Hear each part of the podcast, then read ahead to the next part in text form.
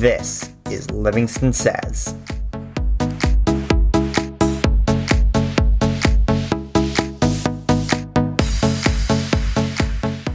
This episode of Livingston Says is brought to you by Zenden Wellness. Inhale calm and exhale stress with mindfulness and meditation. Visit zendenmind.com to book your group or private session. Hello, welcome to Livingston Says. I'm Danny Margulis. I've had a passion for game shows ever since I was eight years old. It all started when I was at my grandparents' house and they showed me the ABC primetime adaptation of The Muppets.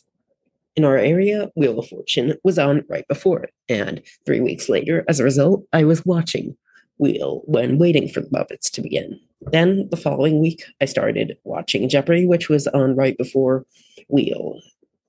So ever since then, I've been watching Jeopardy and Wheel of Fortune. But today, I'm here to talk about Wheel's history.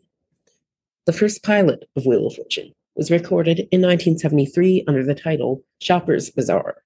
Its host was Chuck Woolery. The winner was the person who won the most prizes, and they would play the Shopper's Special, where the player would receive all vowels. They had 30 seconds to give a consonant. The puzzle, which was the name of a prize, if they solved it, they would win the prize mentioned in the puzzle. In 1974, two more pilots were made for NBC with the t- under the title Wheel of Fortune. Edd Byrnes was the host, and Susan Stafford was the letter turner. NBC picked up the show, and and Chuck Woolery was selected as host. Wheel premiered in January of 1975, replacing the original Jeopardy!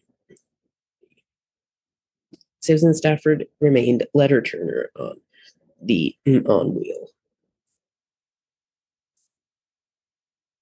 In 980, Fred Silverman, the top position at NBC, ordered Wheel to be canceled.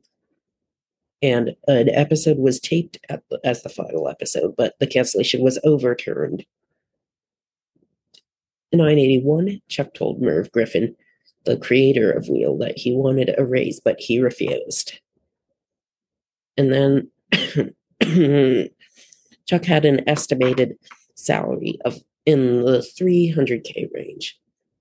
But then here heard other game shows, including Peter Marshall, Richard Dawson, and Bob Barker, talking about their salaries.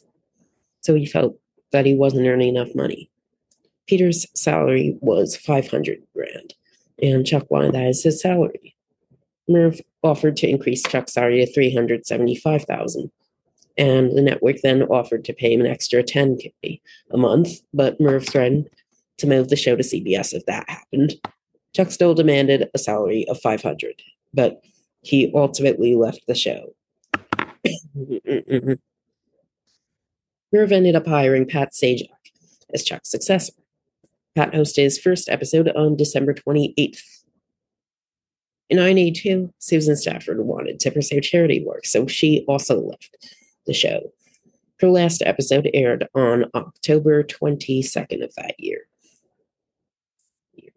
Three guest letter turners rotated.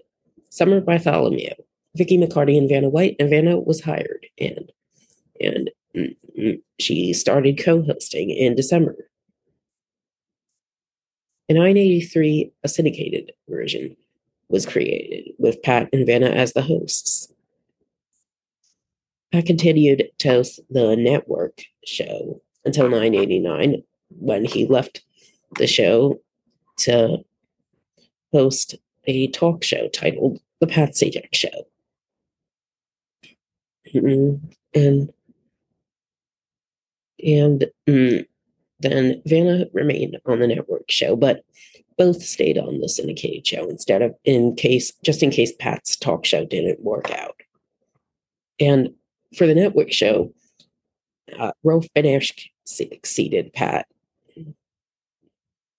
And then Rolf only hosted for about five months, five and a half months actually, and NBC canceled the show. And after that, CBS picked up a revival of Network Wheel with Bob Goen as host.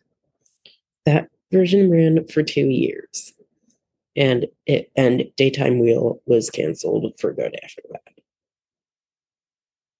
But it has still aired in daytime since then. 997 Wheel 2000 was created with David Sidoni and Cyber Lucy as host and hostess. Cyber Lucy was a CGI character voiced by Tanika Ray. Wheel 2000 was contestants ages 10 to 15.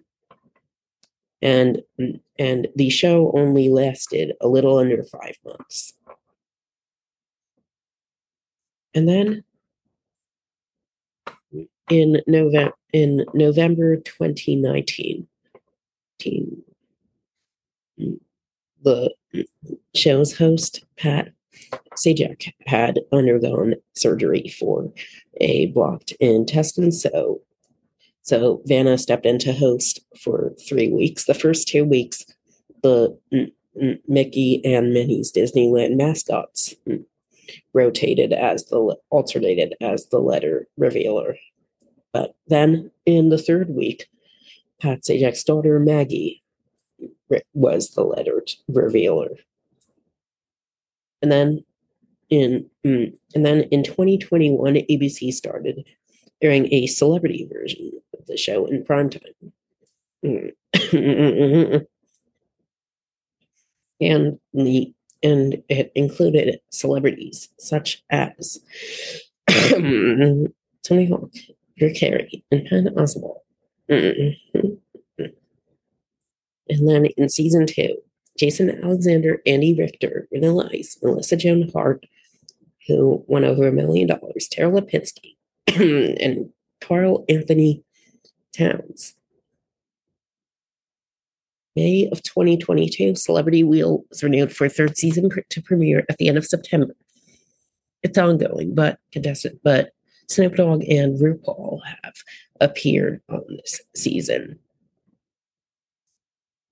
And then uh, let's look at some other things that have happened in Wheels history.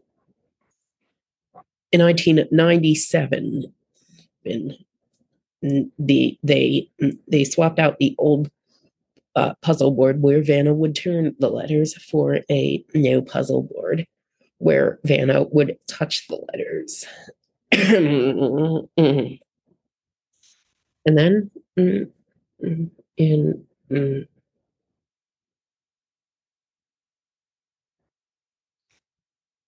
in 2008, a million dollar wedge was introduced where if a contestant landed on the wedge, called a letter that was in the puzzle, solved the puzzle where they picked the wedge up and uh, did not hit bankrupt for the remainder of the game, won the game, and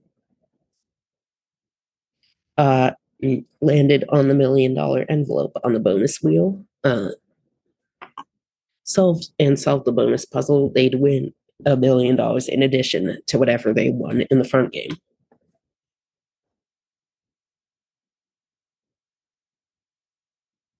Another aspect that the show created mm, it was returning champions, which had always been on the daytime show. Originally with a five game limit, it was shortly thereafter mm, changed to three game limit.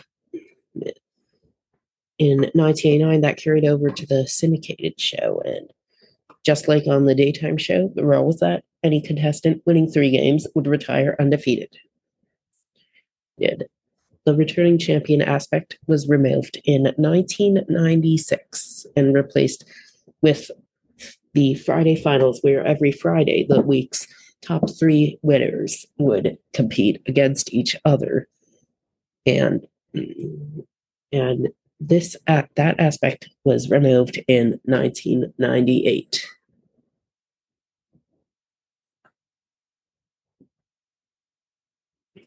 Another feature in the show's history was the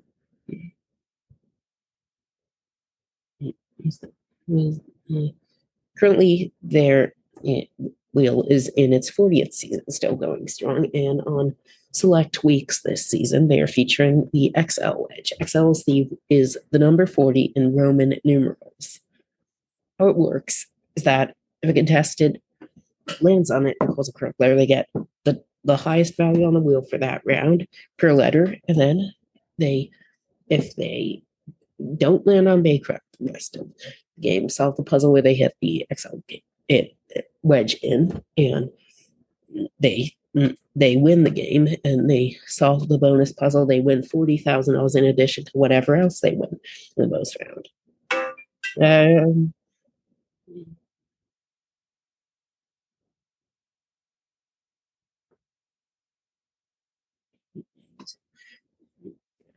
that's it for today's episode. I'm Danny Margulis, and we will see you next time. Thank you for watching Livingston